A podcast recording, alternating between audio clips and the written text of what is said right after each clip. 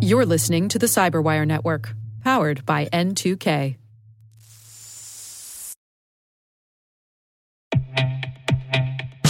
With over 8,000 threat hunters analyzing over 65 trillion signals daily, Microsoft works tirelessly with the federal government to keep our nation's data secure.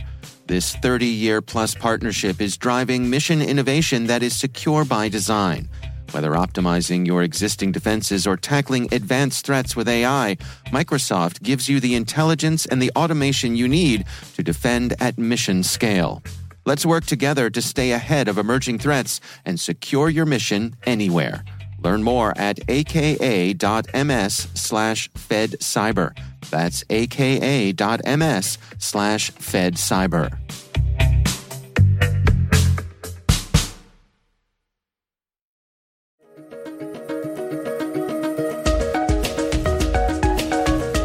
Hello, everyone, and welcome to the CyberWire's Research Saturday. I'm Dave Bittner, and this is our weekly conversation with researchers and analysts tracking down threats and vulnerabilities and solving some of the hard problems of protecting ourselves in a rapidly evolving cyberspace.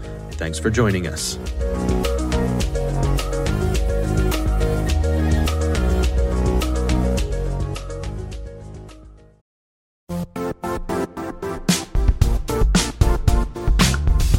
Don't struggle to align your organization's cybersecurity with business risk.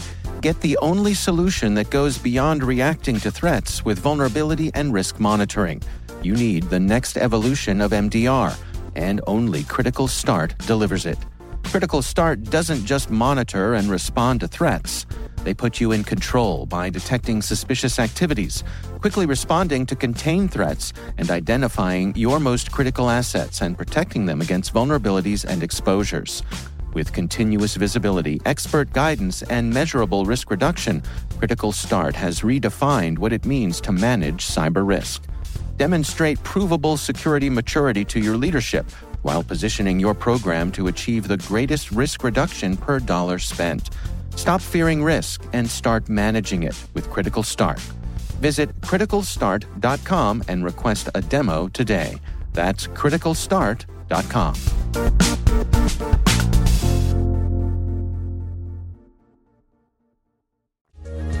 Mid November or so, we ended up coming across the malware.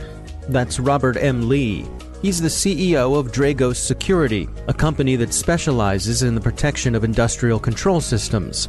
He's describing Trisis, a bit of malware affecting safety instrumented systems, so far only in the Middle East. Basically, there's not a lot of malware samples tailored towards safety equipment. There's not a lot of software that should be popping up on our radar related to safety equipment. So uh, we were doing the normal sort of hunting thing, found the sample, took a look at it, uh, pretty quickly realized it was weird, but we didn't immediately notify folks. I think uh, this is also just an interesting aspect about intelligence for most folks. When you look at uh, some of the ways people treat information sharing, it is a fast as I can get it, throw it out the door, let me see it kind of approach. Mm-hmm. And not to put anybody down, but that, that's typically the like DHS government kind of approach. They they set up that standard with automatic indicator sharing program as well of as quickly as I get it, I'm going to throw it out the door. That in the industrial community can have some pretty big implications. Hmm. Uh, so we want to make sure everything that we knew about it was correct before freaking anybody out. so we actually had to go and acquire a, a safety system, uh, a Triconex safety system, uh, use the malware against it, not only reverse engineer the malware, but actually rip into it pretty deep. Towards the end of November, we ended up quietly informing international partners and, and CERT and, and DHS and DOE and, and bringing up the fact that this was something pretty significant. And so, when you say you discovered this through threat hunting, what, what can you share with us about what that process is like? Uh, so, what I will say is, a lot of people I think have a a weird perception of of how you do, do collection, and and the Kaspersky like silent signature discussion is, is sort of opened people's eyes to one side of the industry while thinking that that it extends to everybody, which it does not. Um, so normally there's a couple different ways to do this, whether it's at Dragos or anywhere else. Um, the first is if you have access to customer networks. Um, so like antivirus vendors or software vendors that see intrusions, they get collection out of their customer networks, and they hunt through that data looking for malware and, and interesting aspects. Um, another way is to use malware repositories, um, whether it be VirusTotal or malware.com or other places that folks are submitting malware, even if it's accidental, and sometimes it's just by the vendors. Um, and then there's also other mechanisms to do this. Um, some of our favorites are actually looking at uh, the beginning of malware campaigns. Like if you were an adversary and you were going to go target industrial asset owners, how would you do that? Generally speaking, um, you might go after the vendor websites and vendor uh, sites themselves. You might uh, even test out your capabilities in smaller locations.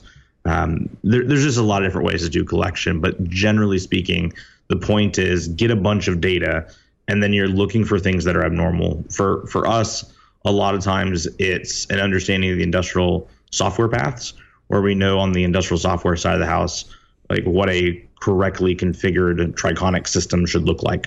What what does that actually look like? Now let's look for abnormalities compared to that, uh, and, and try to go from there. So, can you tell us anything about uh, was this uh, discovered before any potentially dangerous action was taken? No, it was it was discovered after the fact, and so I think it was discovered for everybody after the fact. I, th- I I can't speak for everybody else involved in the investigation, hmm. um, but I but I know the incident occurred earlier this summer, and there was an. Can you say what the incident was? Yeah, and and so we can even without being in the customer site just by knowing sort of how these operations work, but mm-hmm. it's also knowledge. There's also knowledge out there about what actually happened. But um, in sort of a two cent version, a safety system exists to to govern the process and make sure that it's safe. You don't want to have uh, gas leaks. You don't want to have overpressurized events. It's it's there to control the process. And so what occurs is if a safety system is compromised, it'll shut down the entire plant or shut down that portion of the process that's a good thing. And a lot of people look at that as as the fact that it's been compromised, but that's actually it doing its job. Its job is to shut down the process if something is unsafe. Um, so when the Trisis malware got loaded onto the Triconex system, it ended up failing safe. The the impact was the plant shut down, which is definitely a disruption and an attack, but everybody was safe in that environment, which is exactly what it's supposed to do.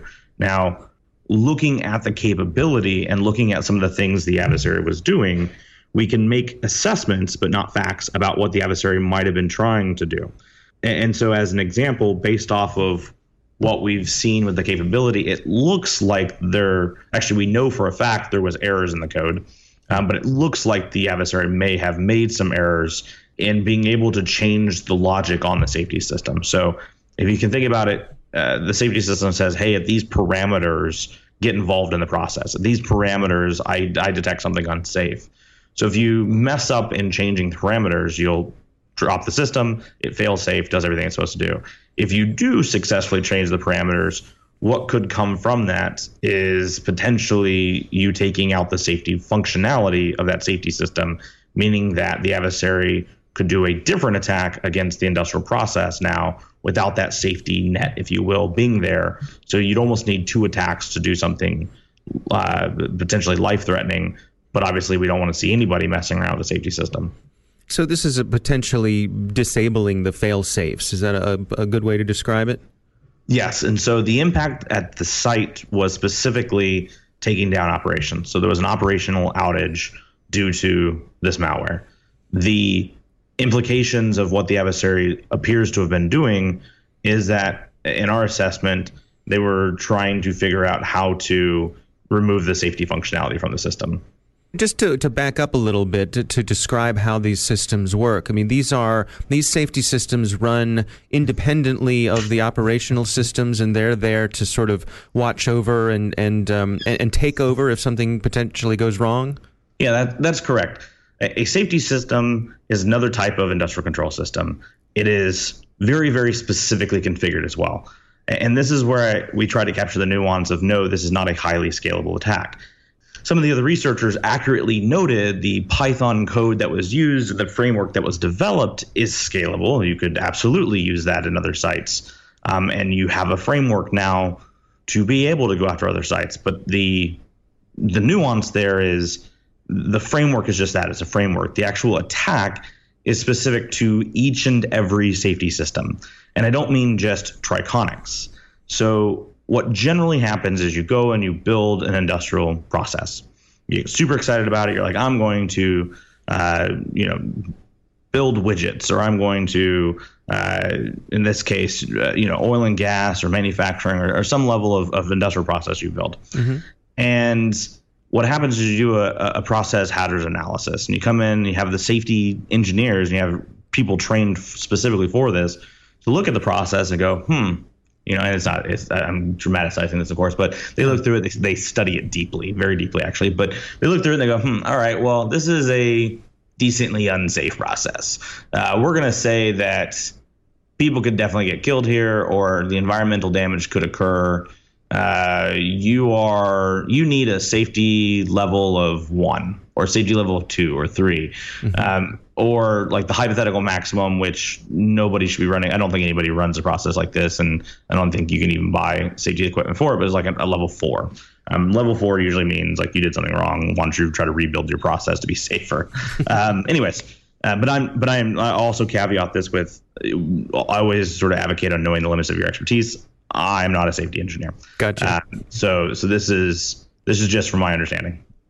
Uh, but generally speaking, uh, you come in, you figure out what the safety level of that environment is, and you can do one of two things. You can either redesign the process to try to bring it into a safer condition, or if that's just not possible, especially in some industries like nuclear environments, oil and gas production environments, like that's just not possible to have it completely be you know safe all the time. And so you then build a safety system out of the vendor technologies available like Triconex, and you tailor it specifically for that plant. And so its safety rating and what it's doing is absolutely specific to that environment, not just like a Triconex for an oil and gas environment, but specifically that physical process that was done.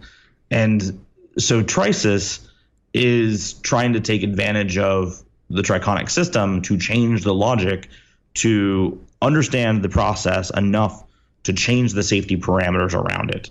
Um, and and that's also why we noted there is no vulnerability in Triconex. And this is where I, I, always you know the media is getting a lot better. I have to admit, like a lot of the journalists that I've worked with over the years, they're, they're getting a lot better about this. But of course, as soon as this came out, um, oh, vulnerabilities in uh, Schneider Electric Triconex system allowed a plant shutdown. No, that's legitimately not accurate at all. It the functionality to change the parameters of a safety system are needed. Like the, using your own system has to occur. What the adversaries were in effect doing was learning the industrial process as well as an engineer for the purpose of changing the parameters so that it would no longer be in a safe condition. Now, there were some errors that the operators made in terms of the, the sort of the physical uh, status of some of the controllers on these Triconex systems. Yes, can you describe that for us? No, and so I'm, I'm happy to talk about why I won't. Um, oh. So well, I guess what I'm saying in the in the report that you mentioned that um, there was a key switch in program mode instead of run uh, mode. That's okay. what I'm getting at.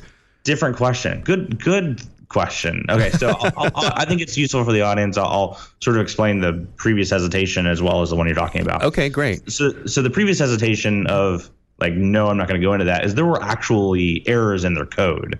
I see. And we don't want to publish on that because we don't really want to advise them on what they screwed up on um, because so we don't you, i mean you can't assume the adversary knows what they did wrong yet okay so you're saying attackers in the in the adversary or the uh, errors in the adversary's code is what you're yes, referring to okay. yeah and i think you yep. yeah exactly and so the and, and maybe I, I, used operator i was thinking operators like adversary operators but but yes the the adversaries could have made this a lot better I see. Um, and we just don't want to tell them how um, but in the and this is also like the weird thing, by the way, working at Dragos when I've got people who have been on the offense uh, on the industrial side of the house as well that are now defenders and like, oh yeah, I would have wrote it this way, and you could have done this. And the defenders piece, yes, you should. There's there's two things you really want to maintain. I would say there's just two things, two two key points in this scenario that make sense for the safety systems. Number one, you should not have the safety system itself, the SIS, the safety instrument system, should not be connected to the network. um, it, it, should be a truly air gapped kind of segmented environment. You want it completely out of band so that it can govern the process natively. This one was connected up. Mm-hmm. Um, and so it was on the network where a remote attacker could get access to it more easily. Now, simply air gapping it is not the standalone solution, but it's definitely a much better position to be in. And and is uh, that is that done for convenience? They they they hose it up to the network for for oh, some for, reason of convenience oh, for, for, themselves. Yeah, for that convenience, especially when you're talking about if you've got a lot of sites and a lot of remote sites, your ability to connect it up to access it is convenient. Right. But also sometimes it can just even be for almost you could almost say for safety if your threat model doesn't if your if your scenario your risk scenario I should say threat model if your risk scenario doesn't include remote adversaries compromise your safety system then it's completely reasonable to say I would really like to get more information from my safety system to know that it's working correctly. And so, the, so I don't want to blame the victim. They, I don't think the practice is a good one. I think it's one that we should critique. Mm. But in victims' mindset here, they could have done it for all the right reasons in the world. I see. Um, it could have been done for even added safety, but in in my professional assessment is absurd to network connect a industrial safety system. Um, usually, and I will say that this is one of the areas in manufacturing oil and gas that is contentious because there are plenty of environments you walk into and the operator is used to going to a separate system, a separate network. It seems completely separate, and so they think they're doing all the right things. And if you look on the control network, it's not connected but you might have level 3.5, which would be like your DMZ um, in the traditional kind of Purdue model. Um, you might have 3.5 that's actually shared across these. So, in other words, one network out from where you are, there might be shared systems that then come over and use like LDAP and stuff to, for the safety environment. Hmm. So, I have seen a majority of them actually connected uh, incorrectly but no fault to the people involved. But uh, or I would say no fault in the sense that they they were trying to do the right thing. So, long story short, that's one of the things that that we recommend for everybody to segment that. And number two is is yeah the the PLCs or final control elements, but the the controllers um, for the safety system itself. You have an, a physical key switch that you can turn. Turn one way to program it, and you can load new logic and things into it. Turn it another way, and it's on run. And unless it's already been compromised and has some sort of rootkit functionality to bypass the key, you're not doing anything in that system. So if it's in the run mode, uh, the attacker can sit on that engineer workstation all day long and throw code at the the controller. It's not open for business. Mm-hmm. Um, so the attack isn't feasible um, in that way. That attack path doesn't work. Now, technically, if you're the adversary, you could do some other things to put a rootkit on the system um, that I want, again I don't want to go fully into, but it, sure, it's not sure. hard to figure out. Um, and then it would bypass the functionality of the keys key turning because it's still logic at, at, the end of the day. It's still code at the end of the day. Um, but in this environment, we understand that the key was left in the program mode and that the safety system was interconnected incorrectly.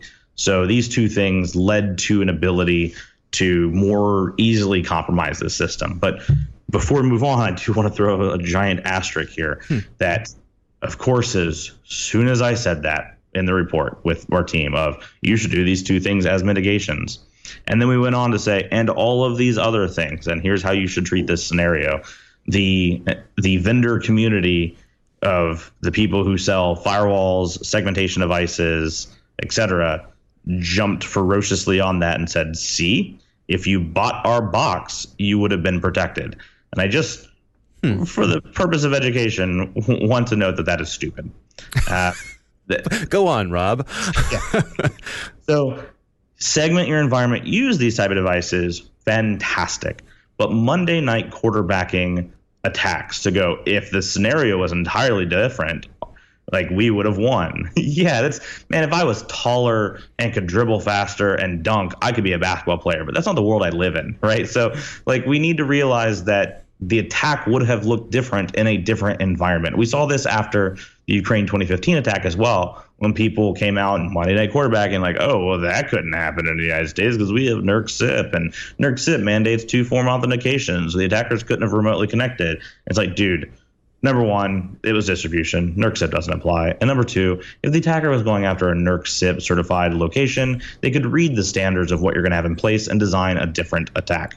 So all of these things are important to put in place. They make your environment significantly more defensible. And I'm a huge fan of segmentation and firewalls. I don't think anyone that's serious in this conversation isn't a fan of those devices. But saying that you're going to prevent the attack is very disingenuous in understanding how these attacks occur. So, uh, digging into some of the nitty gritty of exactly what was going on here, what can, what can you tell us about the, the technical aspects of what they were trying to do once they were in the system? Yeah, so in general, uh, once they established that from the engineering workstation, which is where you would program your control elements, once they were there, the the code effectively validated that it had communication to the control environment, which also means again they were there before because you had to load in the actual IP address of the control element. Once you had the IP address of the control element and, and the software started verifying its connection, basically did a look through the, the the code, look through using the protocols, the native protocols, to try to interact with the system to identify where could I load the logic, where is there place for me to interact with the system. After it found where it could upload new logic onto the system, um, it then tried to push new logic to the system and that new logic if it would have been successful, it is in our assessment. I'm very, very careful in my words here.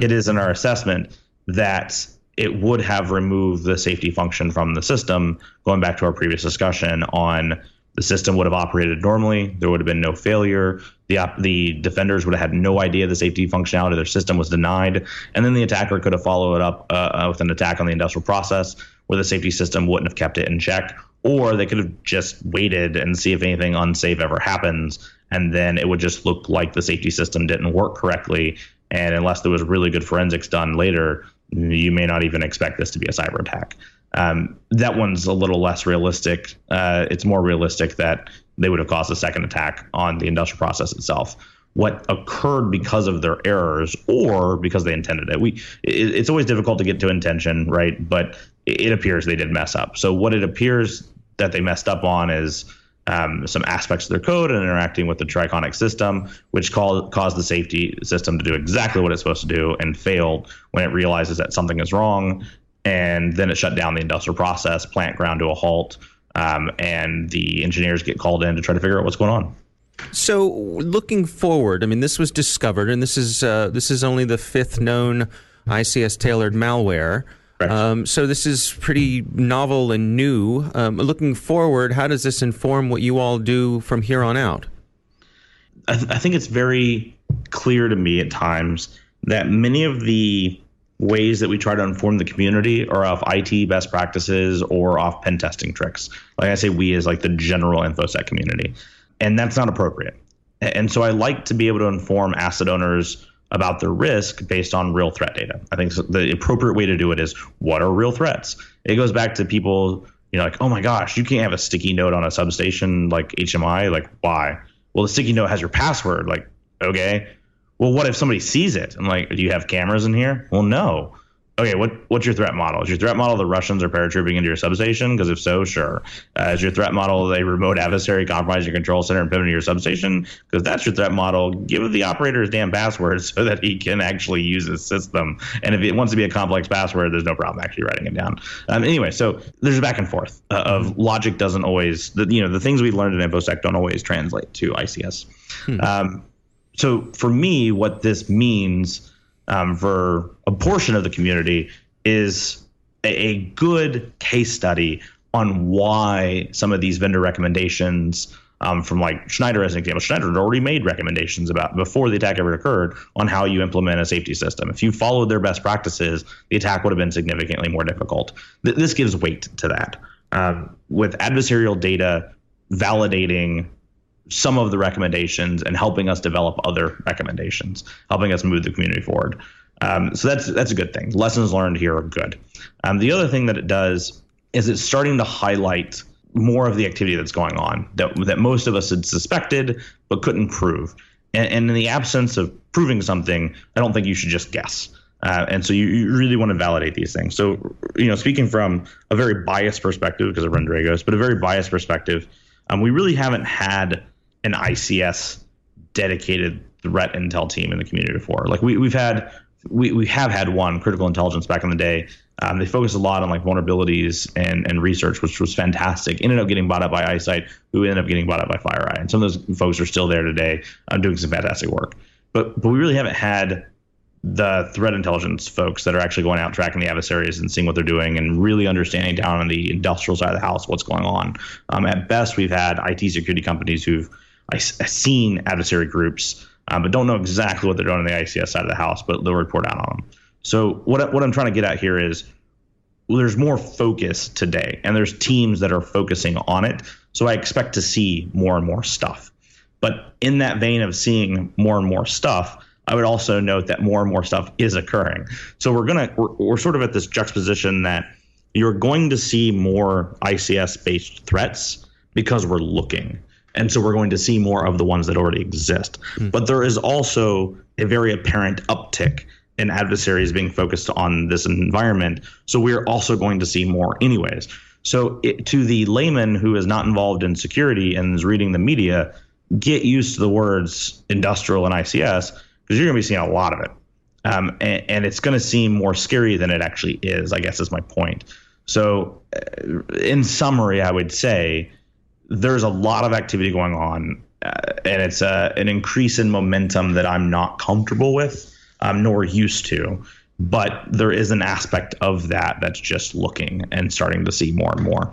So, uh, lessons learned is there are real threats out there. Obviously, we have to be informed off of threat data, not just off of pen tester tricks. And no offense to the pen tester community, they they do a lot of great work, but when designing our industrial systems, uh, we don't we don't get the opportunity to do a tech refresh every couple of years. We really need to get this right. Um, and being informed off of what threats really are doing is a great thing for the community. So Trisis, or also known as the Triton stuff, um, that that malware is another good case study to help us make better decisions in the future. Yeah, you mentioned FireEye, and they were, I believe, first to uh, to come out publicly about this, um, and they called it uh, Triton. Um, but you all take a different approach. You intentionally aren't the first ones out with information on these things. Can you explain that philosophy? Yeah, absolutely. Um, I don't trust the larger community. I should say. Sounds. I sound like I'm sure I sound like some elitist jerk, and it's not my intention but I don't really trust there to be a nuanced discussion in the global media um, when it comes to industrial attacks. And that trust is based on a lot of actual data about these things going wrong. Um, and I hope that our international community grows up around news media uh, as it relates to reporting on industrial threats. But I don't want to put my customers at risk waiting for that.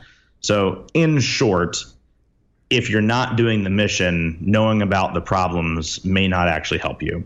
It's probably the easiest way to summarize that. So, our philosophy is when we identify a new threat, we work on it, we inform our customers first and foremost, and then we when we think we've they've had at least enough time to process the information, we reach out to DHS and DOE and any of the international partners that reach out to us. There's a couple governments that have reached out to us and said, "Hey, here's our line of communication um, we would like to interact with you and we give them the information free as well. So it's not like so you're you're in this weird position as a company like mine. So we're we're a software company, but we have an Intel team, and and one way my folks are persisting and growing that team based off customers.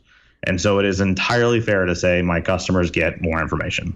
But I don't like holding information over the community to go, you know other people would benefit from this. We're talking life and safety stuff. Mm-hmm. I, I don't like being like mm, you're not a customer you can't get this. It's it's both not fair to the company but it's really not fair to the customer. And and and personal or i guess the non-customer. And personally between those two choices i rather side on the side of the industrial community. Um, so we still get the information out there where, where it's needed. The thing that i don't have time for is going and seeking out every cert in the world we tried that actually. We when the crash override stuff occurred, we tried to make communications with literally every cert that had a public email address and phone number, and many of them ignored us, and only a couple came back in contact with us. And so I'm not going to go chase down your government. I'm not going to go chase down your national cert. But if they come and reach out to us, we have no problem sharing information. Um, I'm not going to just give them all of our intelligence reports because I'm still running a business but on things that they could actually influence, obviously, um, that that's the right thing to do. So I could summarize the policy very easily to say the industrial asset owner community needs the information longer than it's in the public to actually be able to process the information and focus on it.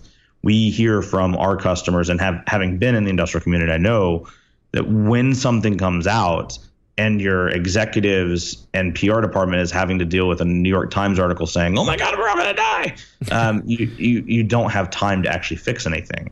So to even buy them 72 hours, a week, two weeks, three weeks, whatever it might be, is very useful for them getting their heads wrapped around it. Going, hey, do we even have this system? Do we run this process? Well, what are our mechanisms to do security on top of this? It, it gives them time to focus on the issues. Um, the race to the media is not appropriate. Now, FireEye did not race the media, and this is this is the piece that I also I think is important to capture. Like we put out a very strongly worded like, "Hey, this is not how we handle business, and we don't think it's the way you should handle business." And that was actually in our community, like talking to other ICS vendors, because there are some of them who do exactly that. They find a vulnerability, they race to report it. They find a piece of malware, they race to report it, and that's not helpful to the community. FireEye actually did the the right thing. They they found it, and I don't think that actually. So this is this is where they'll have to speak on their own timeline. My understanding of the situation, and I was not on site, but my understanding of the situation was the asset owner found it. They called in Schneider. Schneider did fantastic work to try to uncover as much as they could. Then FireEye got called in. Then then FireEye did the incident response um, after the fact and then did an amazing bit of work on the analysis. So I don't know the exact timeline, but I don't know that I don't know that FireEye actually found it, and that's not a diss on FireEye. I just think it's important that if the vendor, if Schneider did some good work, we also sort of give them accolades. Um, but the FireEye analysis has been fantastic. They got a guy over there, Blake, um, who's going to do a lot more research on this coming forward, and I think it's going to be um, fantastic for the community. So I don't think they handle themselves incorrectly, but yes, our policy is very simple.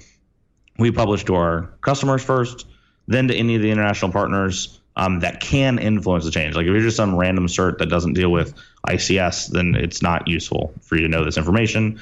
And and we'll work with people um, as need be to get them information they need. We'll try to do victim notification if possible through the certs whenever the ones knock on your door. Um, and then uh, we always prepare a public report immediately.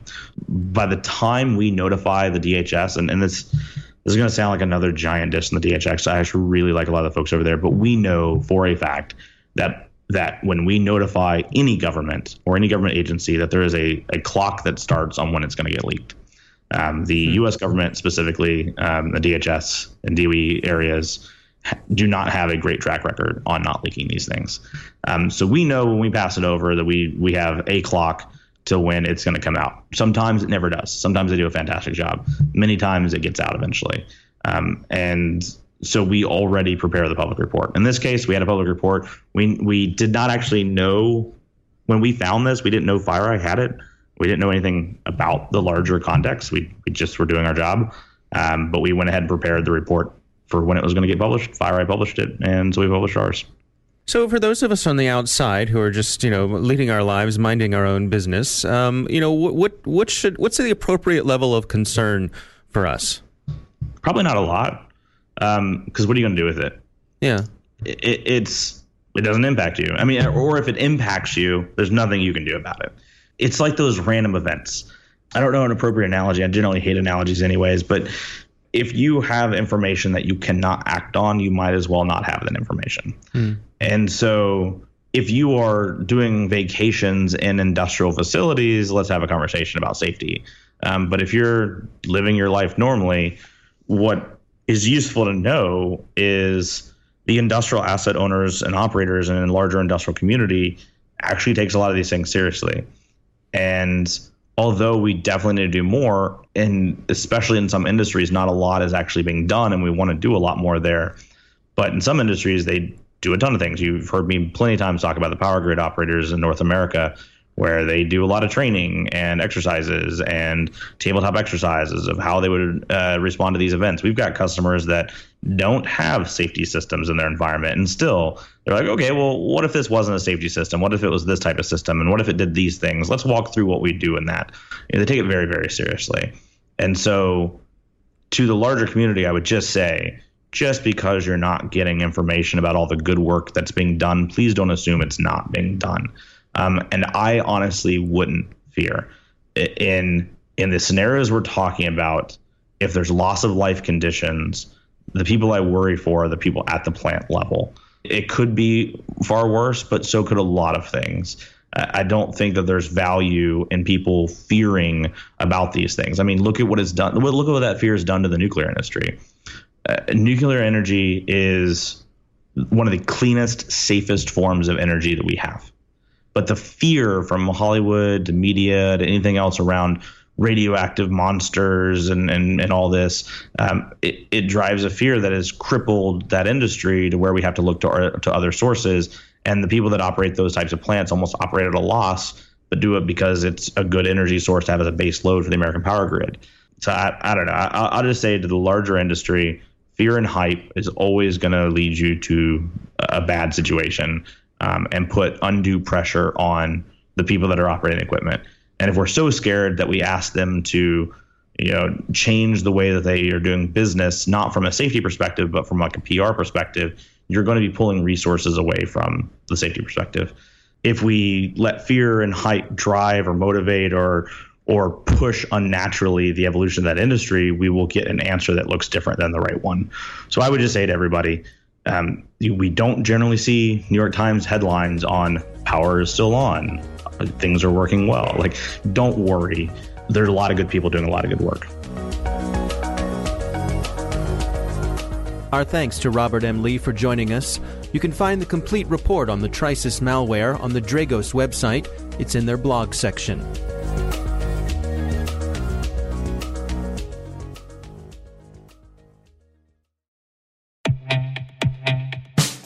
And now, a word from our sponsor, Syxsense. Syxsense provides award winning cloud based automated endpoint and vulnerability management solutions to streamline IT and security operations.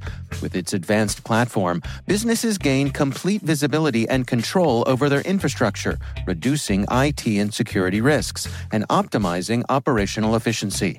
With Syxsense, you'll get real time alerts, risk based vulnerability prioritization and remediations, and an intuitive automation and orchestration engine so you can focus on your core business goals. Confident in the knowledge that your enterprise is secure, compliant, and running smoothly. To learn why enterprises choose Syxsense, visit syxsense.com.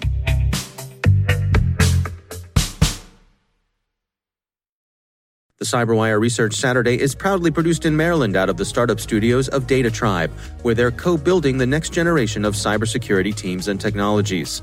Our amazing CyberWire team is Elliot Peltzman, Puru Prakash, Stefan Vaziri, Kelsey Bond, Tim Nodar, Joe Kerrigan, Carole Theriault, Ben Yelin, Nick Veliky, Gina Johnson, Bennett Moe, Chris Russell, John Petrik, Jennifer Eiben, Rick Howard, Peter Kilpe, and I'm Dave Bittner. Thanks for listening.